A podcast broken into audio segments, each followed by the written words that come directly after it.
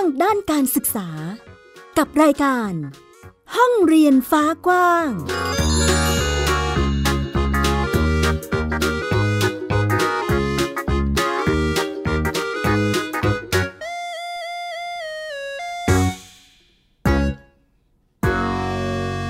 สวัสดีค่ะ คุณฟังต้อนรับคุณฟังทุกท่านค่ะ เข้าสู่รายการห้องเรียนฟ้ากว้าง กับดิฉันไอยดาสนศรีนะคะ วันนี้พามาติดตามสถานการณ์ที่เรียกว่า เป็นประเด็นที่หลายคนจับตามองเลยทีเดียวค่ะ เรื่องของการใช้ความรุนแรง ต่อเด็กในโรงเรียน กรณีโรงเรียนสารศาสตร์นั่นเองนะคะ เราจะมาติดตามความคืบหน้าของเรื่องนี้รวมไปถึงความคิดเห็นของผู้เชี่ยวชาญด้านเด็ก ต่อกรณีนี้ด้วย รวมไปถึงอีกหนึ่งประเด็นค่ะนั่นก็คือ ห้องเรียนชุมชนนั่นเองนะคะวันนี้น้องๆจากมหาวิทยาลัย การสินจะพาไปติดตามการเรียนรู้ การเพิ่มมูลค่าให้กับผลิตภัณฑ์ปลาที่บ้านนาทมที่จังหวัดกาลสินนั่นเอง จะเป็นอย่างไรไปติดตามกันค่ะ ไทย PBS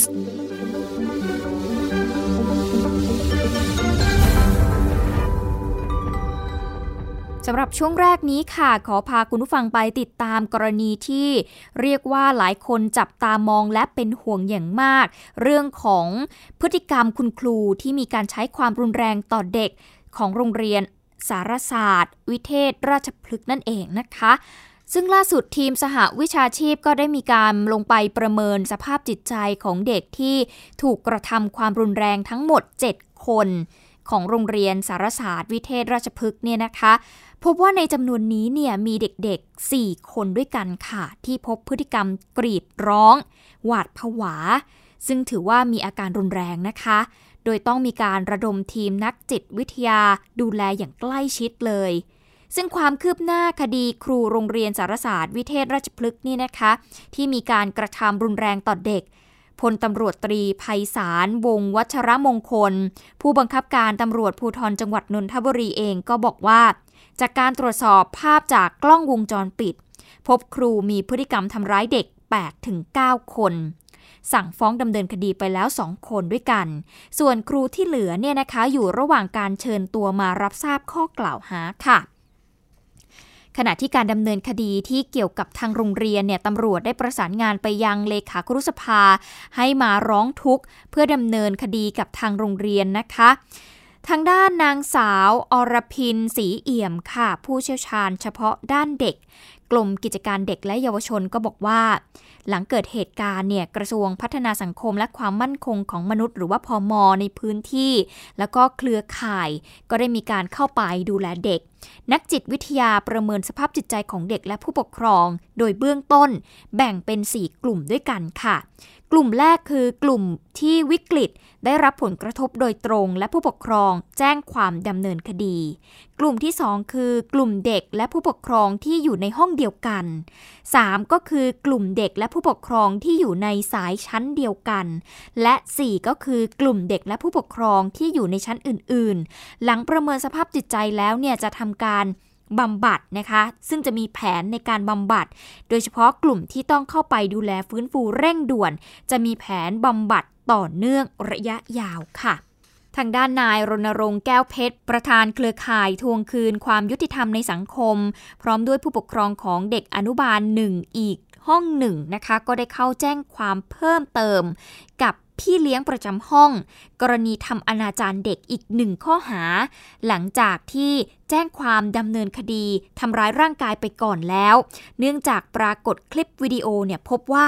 พี่เลี้ยงคนนี้นะคะ จับ เด็กนักเรียนชาย ถอดเสื้อผ้ากลางห้องเรียน ซึ่งเป็นการกระทำที่ไม่สมควรค่ะ และไม่ควรจะเกิดขึ้นกลางห้องเรียน ทั้งทั้งที่มีทั้งครูและก็คนอื่น และเด็กอีกหลายคนอยู่ในห้องนั้นด้วยนะคะส่วนที่โรงเรียนสารศาสตร์ วิเทศ บางบัวทองนะคะ กลุ่มผู้ปกครองเองก็มีการติดต่อขอเข้าพบผู้บริหารของโรงเรียนค่ะ เพื่อที่จะขอดูกล้องวงจรปิดที่อยู่ภายในห้องเรียน ตรวจสอบว่า ครูประจำห้องเนี่ยมีพฤติกรรมการใช้ความรุนแรงกับเด็กด้วยหรือไม่นะคะ ซึ่งเบื้องต้นเนี่ยก็พบว่าโรงเรียนเนี่ยยังไม่ได้มีการติดตั้งกล้องวงจรปิด ก็จึงมีการตั้งข้อเรียกร้องให้ทางโรงเรียนเนี่ยติดกล้องวงจรปิดภายในห้องเรียนทุกห้องแล้วก็ทุกระดับชั้น อยากจะให้ปรับปรุงบุคลากรทุกคนไม่ว่าจะเป็นคุณครู พี่เลี้ยงหรือว่าผู้ที่ดูแลทั้งหมด ให้มีนักจิตวิทยามาประจำที่โรงเรียน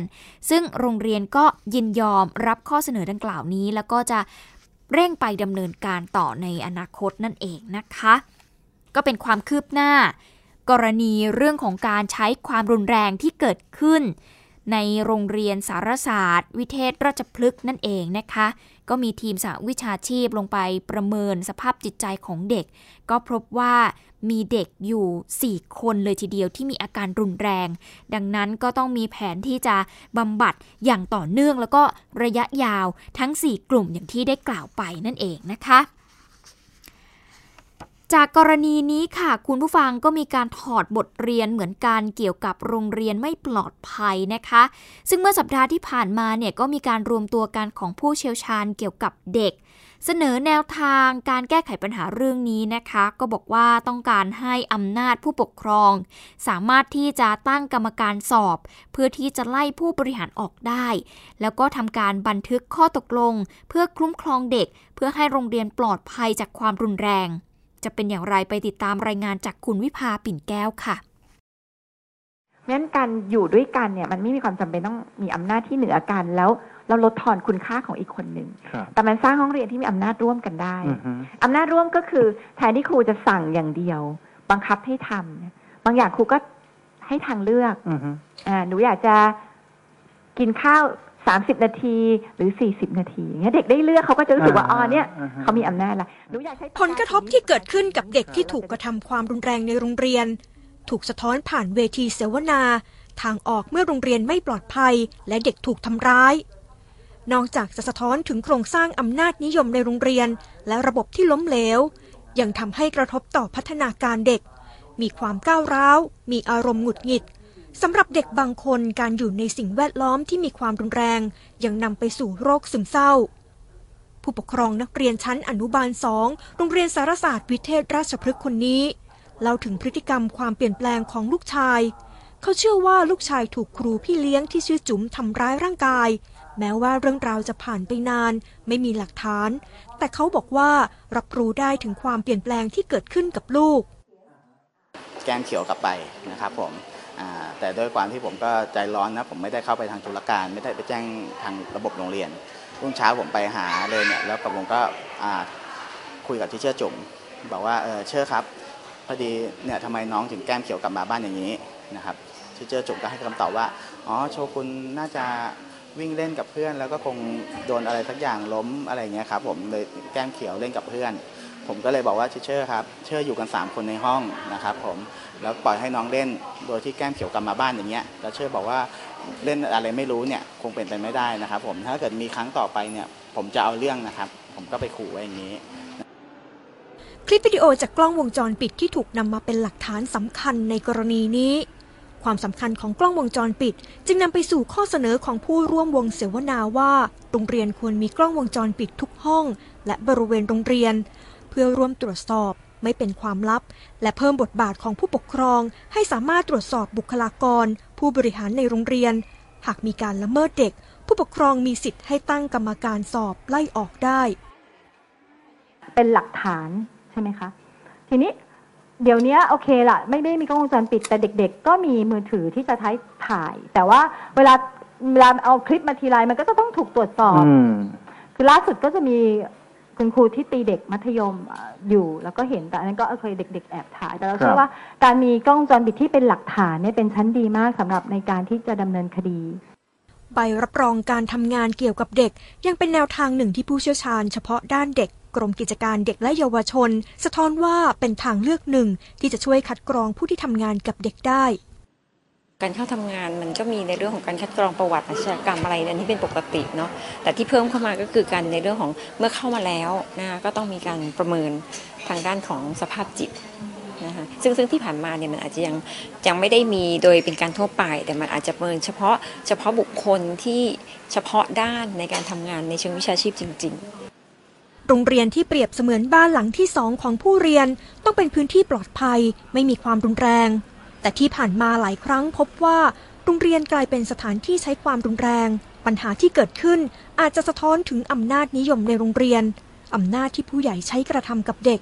ด้านหนึ่งอาจจะต้องกลับมาดูหลักสูตรการผลิตครู ว่าได้ใส่เรื่องความเข้าใจธรรมชาติเด็ก การดูแลเด็กเชิงบวก ทักษะการจัดการอารมณ์ของครู ที่ไม่มองเรื่องความรุนแรงเป็นเรื่องปกติหรือไม่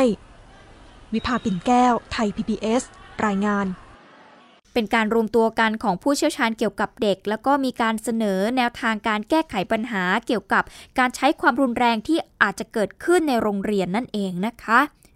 เรื่องการใช้ความรุนแรงที่เกิดขึ้นนะคะ การที่พบครูแล้วก็พี่เลี้ยงถึง 9 คนทำร้ายเด็กในโรงเรียนเดียวกัน ถ้าจะบอกว่าเป็นพฤติกรรมส่วนตัวก็อาจจะดูบังเอิญจนเกินไปไหมคะ คุณผู้ฟัง มันก็เลยนำมาสู่การตั้งข้อสังเกตนะคะว่า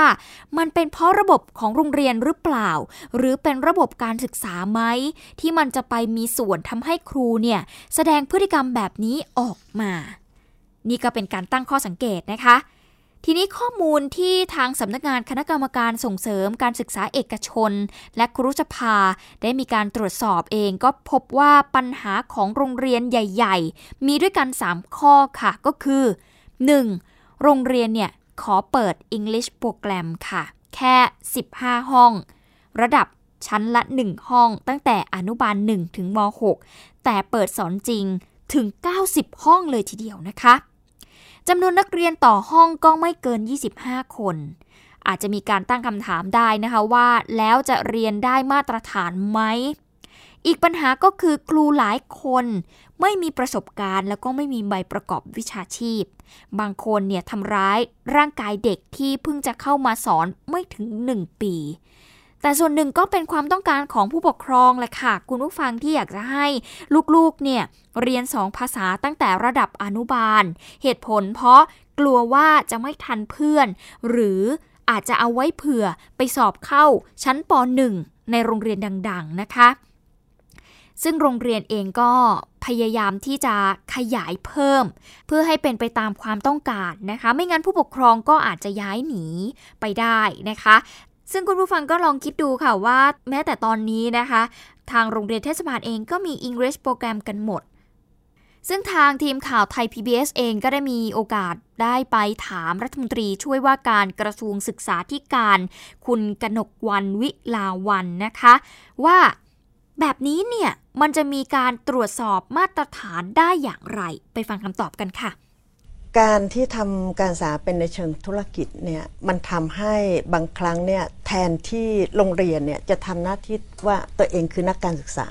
และเป็นผู้ให้ความรู้กับพ่อแม่ว่าการศึกษาที่ลูกควรได้รับคืออะไร กับกลายเป็นไปตอบโจทย์ความพึงพอใจของพ่อแม่ ซึ่งพ่อแม่ก็ไม่ได้เข้าใจว่าจริง ๆ แล้วเขาไม่ได้จบด้านการศึกษาเขาก็เลยไม่รู้เอาปฐมวัยต้องเรียนยังไงเหรอรู้แต่ว่าเอ๊ะข้างบ้านเขาเขียนหนังสือได้ รู้แต่ว่าโรงเรียนนั้นบอกว่าถ้าอยากเข้าเพื่อนบอกมาอ่าใช่ดีแล้วก็อีกอย่างถ้าจะเข้าปฐมเนี่ยคุณต้องสอบนะเอ้าอยากเข้าโรงเรียนนั้นอะถ้างั้นก็ต้องเร่งเรียน เกิดเกิดค่านิยมอะไรที่ผิดเพี้ยนไปหมด แต่ปัญหาของสารศาสตร์ วิเทศราชพฤกษ์นี่นะคะ ดูจะสวนทางกับธุรกิจของโรงเรียนในเครือสารศาสตร์ทั้งหมดเกือบ 50 แห่งที่มีการดำเนินการภายใต้บริษัทแสงเงินพัฒนาการนะ ย้อนหลังไป 7 ปีค่ะ รายได้เพิ่มขึ้นตลอดจาก 1,000 ล้าน ถึง 1,400 ล้านในปีล่าสุด ส่วนกำไรเองก็มีขึ้นมีลงนะคะ ซึ่งต่ำสุดอยู่ที่ 200 ล้าน สูงสุดอยู่ที่ 439 ล้านไทยพีบีเองก็ไปถามคนในวงการธุรกิจการศึกษาภาคเอกชนนะคะ รายได้แล้วก็กำไรระดับนี้ถือว่าสูงเลย เพราะธุรกิจโรงเรียนเอกชนจริง ๆ แล้ว ไม่ได้กำไรมากสักเท่าไหร่นั่นเองค่ะ จาก ประเด็นปัญหานี้นะคะ คุณผู้ฟังแน่นอนว่ามันก็มีเรื่องของกฎหมายด้วยเหมือนกันนะว่า จะสามารถเอาผิดและทำอย่างไรได้บ้าง ก็เป็นที่น่าแปลกใจนะคะว่าทำไมปัญหาเหล่านี้ ถึงยังเกิดขึ้น เพราะว่าการศึกษาประถมวัยเนี่ยมีหลายหน่วยงานเลยทีเดียวนะคะที่เข้ามาดูแลตามรัฐธรรมนูญปี 2560 แล้วก็มีกฎหมายบังคับใช้มาได้ปีเศษแล้วหรือ เป็นเพราะว่าตัวกฎหมายเอง อาจจะยังใช้งานไม่ได้จริงนะคะคุณผู้ฟังยังจำกันได้ไหมคะว่ามีอยู่ช่วงหนึ่งนะที่สังคมเองก็มีข้อถกเถียง เกี่ยวกับประเด็นเรื่องของเด็กเล็ก ที่สอบเข้าชั้นป .1 ว่า มันเหมาะสมหรือเปล่า เด็กเล็กวัยนี้เนี่ยต้องติวเข้ม เร่งเรียน เขียนอ่านเพื่อที่จะไปนั่ง หรือสอบเข้าในรั้วโรงเรียนที่คุณพ่อคุณแม่หรือหลาย ๆ คนอาจจะอยากเข้าได้ สุดท้ายก็ขึ้นอยู่กับคณะกรรมการนโยบายการพัฒนาเด็กประถมวัยตามพรบการศึกษา เด็กประถมวัยปี 2562 ให้ไปกำหนดหลักเกณฑ์ว่าแต่ละโรงเรียนจะรับเด็กอนุบาลเข้าเรียนด้วยวิธีใด ที่ไม่กระทบต่อพัฒนาการของเด็ก พรบฉบับนี้บังคับใช้ตั้งแต่วันที่ 30 เมษายน ปี 2562 ค่ะ มีเจตนารมณ์ให้เด็กเล็กได้รับการคุ้มครอง ดูแลและพัฒนารอบด้าน รวมไปถึงต้องการให้เกิดการบูรณาการของทุกภาคส่วน ยังมีเอกภาพด้วย โดยมีคณะกรรมการนโยบายการพัฒนาเด็กประถมวัย เป็นนกลไกหลักในการจัดทำนโยบายนะคะ ในการอนุมัติแผนแล้วก็งบประมาณด้วย การบูรณาการหน่วยงานต่างๆ รวมไปถึงเสนอแก้ไขปรับปรุงกฎหมายที่เกี่ยวข้อง นอกจากนี้ยังมีการกำหนดให้คณะอนุกรรมการ ในการจัดทำแผนพัฒนาเด็กประถมวัยและงานด้านต่างๆ อย่างเช่น ส่งเสริมการผลิตและพัฒนาครูประถมวัยให้มีคุณภาพ โดยมีสำนักงงาน เลขาธิการสภาการศึกษารับผิดชอบงานในฐานะกองเลขา แต่ก็ผ่านมากว่า 1 ปีแล้วค่ะของการบังคับใช้กฎหมาย แล้วก็การขับเคลื่อนงานต่างๆ แต่มันก็ยังล่าช้าและมีอุปสรรคอยู่ในทางปฏิบัตินะคะ เราไปฟังเสียงของรองศาสตราจารย์ ดารณี อุทัยรัตนกิจ กรรมการผู้ทรงคุณวุฒิคณะกรรมการนโยบายการพัฒนาเด็กประถมวัยเกี่ยวกับประเด็นนี้ค่ะ คือการทำงานของระบบ ราชการก็ส่วนหนึ่งก็เป็นอุปสรรคเหมือนกันนะคะ แต่ว่าเน้นคิดว่าในพรบนี้เนี่ยเเราเขียนไว้ให้ชัดเจนว่าทุกส่วนจะต้องเข้ามาร่วมมือกัน คืองานพัฒนาเด็กปฐมวัยเนี่ยไม่ได้เป็นงานของส่วนราชการอย่างเดียวนะคะ มันเป็นงานของทุกองค์กร ทุกภาคประชาสังคม ทุกส่วนที่ มีส่วนเกี่ยวข้องจะต้องร่วมมือกัน วันที่ 9 ตุลาคมนี้ที่ประชุมคณะกรรมการนโยบายการพัฒนาเด็กประถมวัย ที่มีนายวิษณุเครืองาม รองนายกรัฐมนตรีเป็นประธาน ก็จะมีการพิจารณาแผนพัฒนาเด็กประถมวัย แล้วก็แต่งตั้งคณะอนุกรรมการด้านต่างๆ เพื่อเป็นนกลไกในการขับเคลื่อนงานตามเจตนารมณ์ของกฎหมายพัฒนาเด็กประถมวัย ซึ่งผลการวิจัยของนักเศรษฐศาสตร์ รางวัลโนเบลก็บอกนะคะว่า การลงทุนด้านการศึกษาสำหรับเด็กประถมวัย คือวัยแรกเกิดถึง 6 ปีเนี่ยเป็นการลงทุนด้านทรัพยากรมนุษย์ที่ให้ผลตอบแทนคืนสังคมในระยะยาวมากถึง 7 เท่าเลยทีเดียวค่ะและนี่คือช่วงแรกที่เรานำมาให้คุณผู้ฟังได้เห็นภาพกันนะคะ ทั้งความคืบหน้าของกรณีการทำร้ายร่างกายเด็ก รวมไปถึงความคิดเห็นของผู้เชี่ยวชาญด้านเด็ก เองนะคะที่มองว่าจะต้องมีการแก้ไขปัญหาการอย่างไร รวมไปถึงเหตุปัจจัยที่มันส่งผล ให้เกิดพฤติกรรมแบบนี้ขึ้นในโรงเรียน มันเกิดจากสาเหตุอื่น ๆ นอกเหนือจากพฤติกรรมส่วนบุคคลหรือไม่ นั่นเองค่ะ เดี๋ยวช่วงนี้เราพักกันสักครู่นะคะคุณผู้ฟังช่วงหน้า เรากลับมาติดตามกันบ้างว่า ในห้องเรียนที่เป็นห้องเรียนชุมชน มีอะไรให้เด็กๆ สามารถที่จะเรียนรู้และติดตามกันได้บ้าง ติดตามในช่วงหน้าค่ะ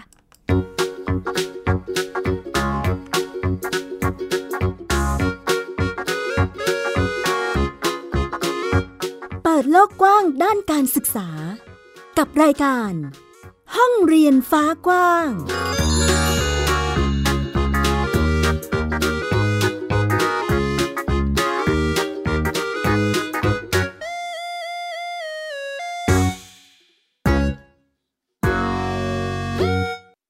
เพียงแค่มีสมาร์ทโฟน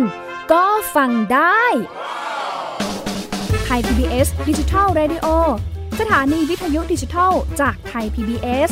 เพิ่มช่องทางง่าย ๆ ให้คุณได้ฟังรายการดีๆ ทั้งสดและย้อนหลัง ผ่านแอปพลิเคชันไทย PBS Radio หรือเวอร์ไบเว็บ Thai PBS Radio com Thai PBS Digital Radioอินฟอร์ทนเมนต์ for all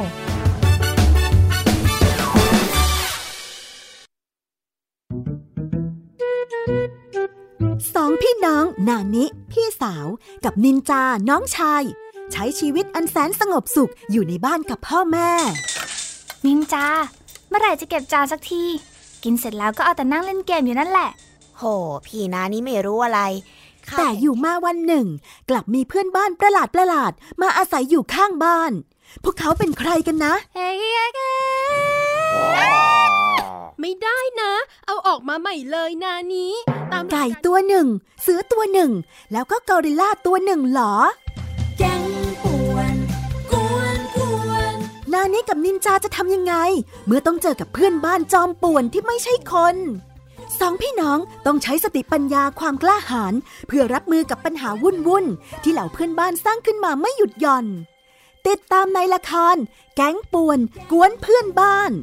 ทั้งเว็บไซต์ แอปพลิเคชัน และ YouTube ไทย PBS Podcast และอย่าลืมกดถูกใจ Facebook ไทย PBS Podcast ด้วยนะแกงป่วนกวนเพื่อนบ้านเพราะวิทยาศาสตร์อยู่รอบตัวเรา มีเรื่องราวให้ค้นหาอีกมากมาย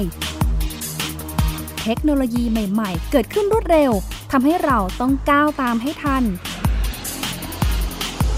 เดตเรื่องราวทางวิทยาศาสตร์ เทคโนโลยี และนวัตกรรมที่จะทำให้คุณทันโลก กับรายการ s c i e n t e c h ทุกวันจันทร์ถึงวันศุกร์ทางไทย PBS Radio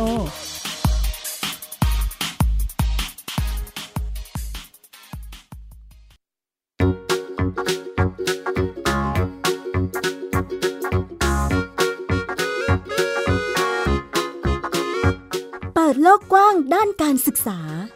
กับรายการ ห้องเรียนฟ้ากว้าง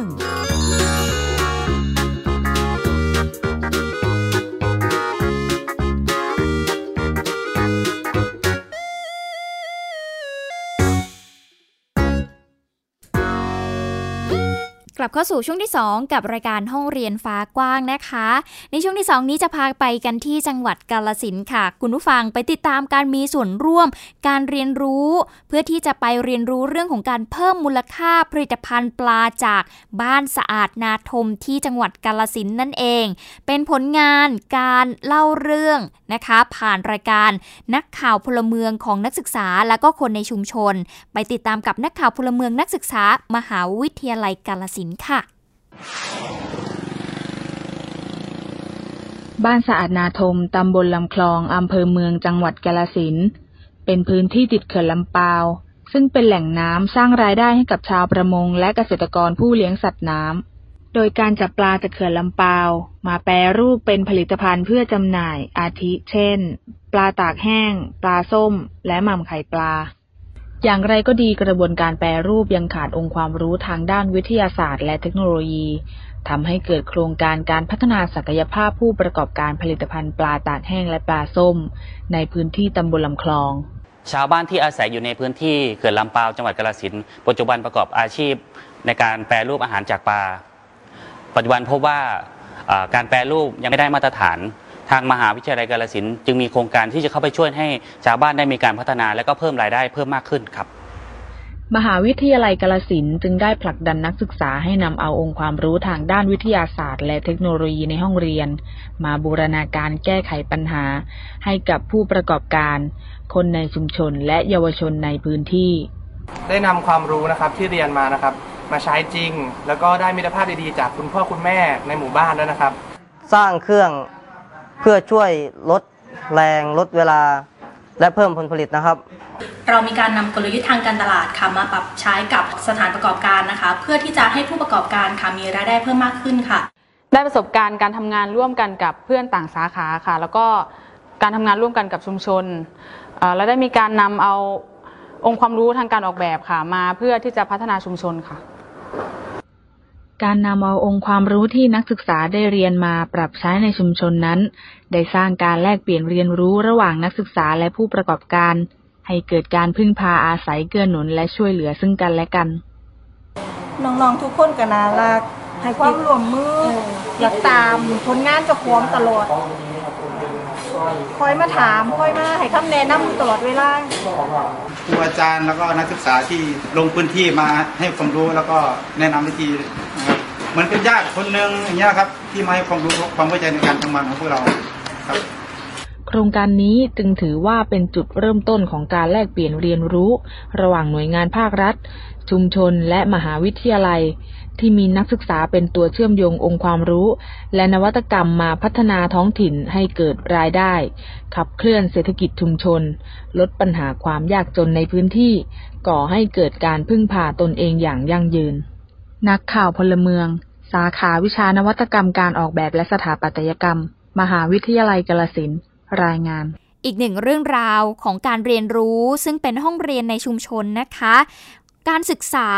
ความรู้ไม่ได้มีแค่ในห้องเรียนเท่านั้นนะคะ แต่ว่าประสบการณ์ ภูมิปัญญาต่างๆ รวมไปถึงวิธีการที่อยู่รอบตัวเรา ถือเป็นห้องเรียนได้หมดเพียงแค่ว่า เราจะเปิดโอกาสให้ตัวเองเข้าไปเรียนรู้หรือไปศึกษาค้นคว้าในบริบทนั้นๆ หรือไม่นั่นเองนะคะ ทั้งหมดนี้คือห้องเรียนฟ้ากว้างที่นำมาฝากคุณผู้ฟังในวันนี้ค่ะ ติดตามกันได้ทุกวันอาทิตย์กับดิฉันอัยดาสนศรี วันนี้ลาไปแล้ว สวัสดีค่ะ ติดตามรายการได้ที่ www.thaipbspodcast.com แอปพลิเคชัน Thai PBS Podcast หรือฟังผ่านแอปพลิเคชัน Podcast ของ iOS Google Podcast Android Podbean SoundCloud และ Spotify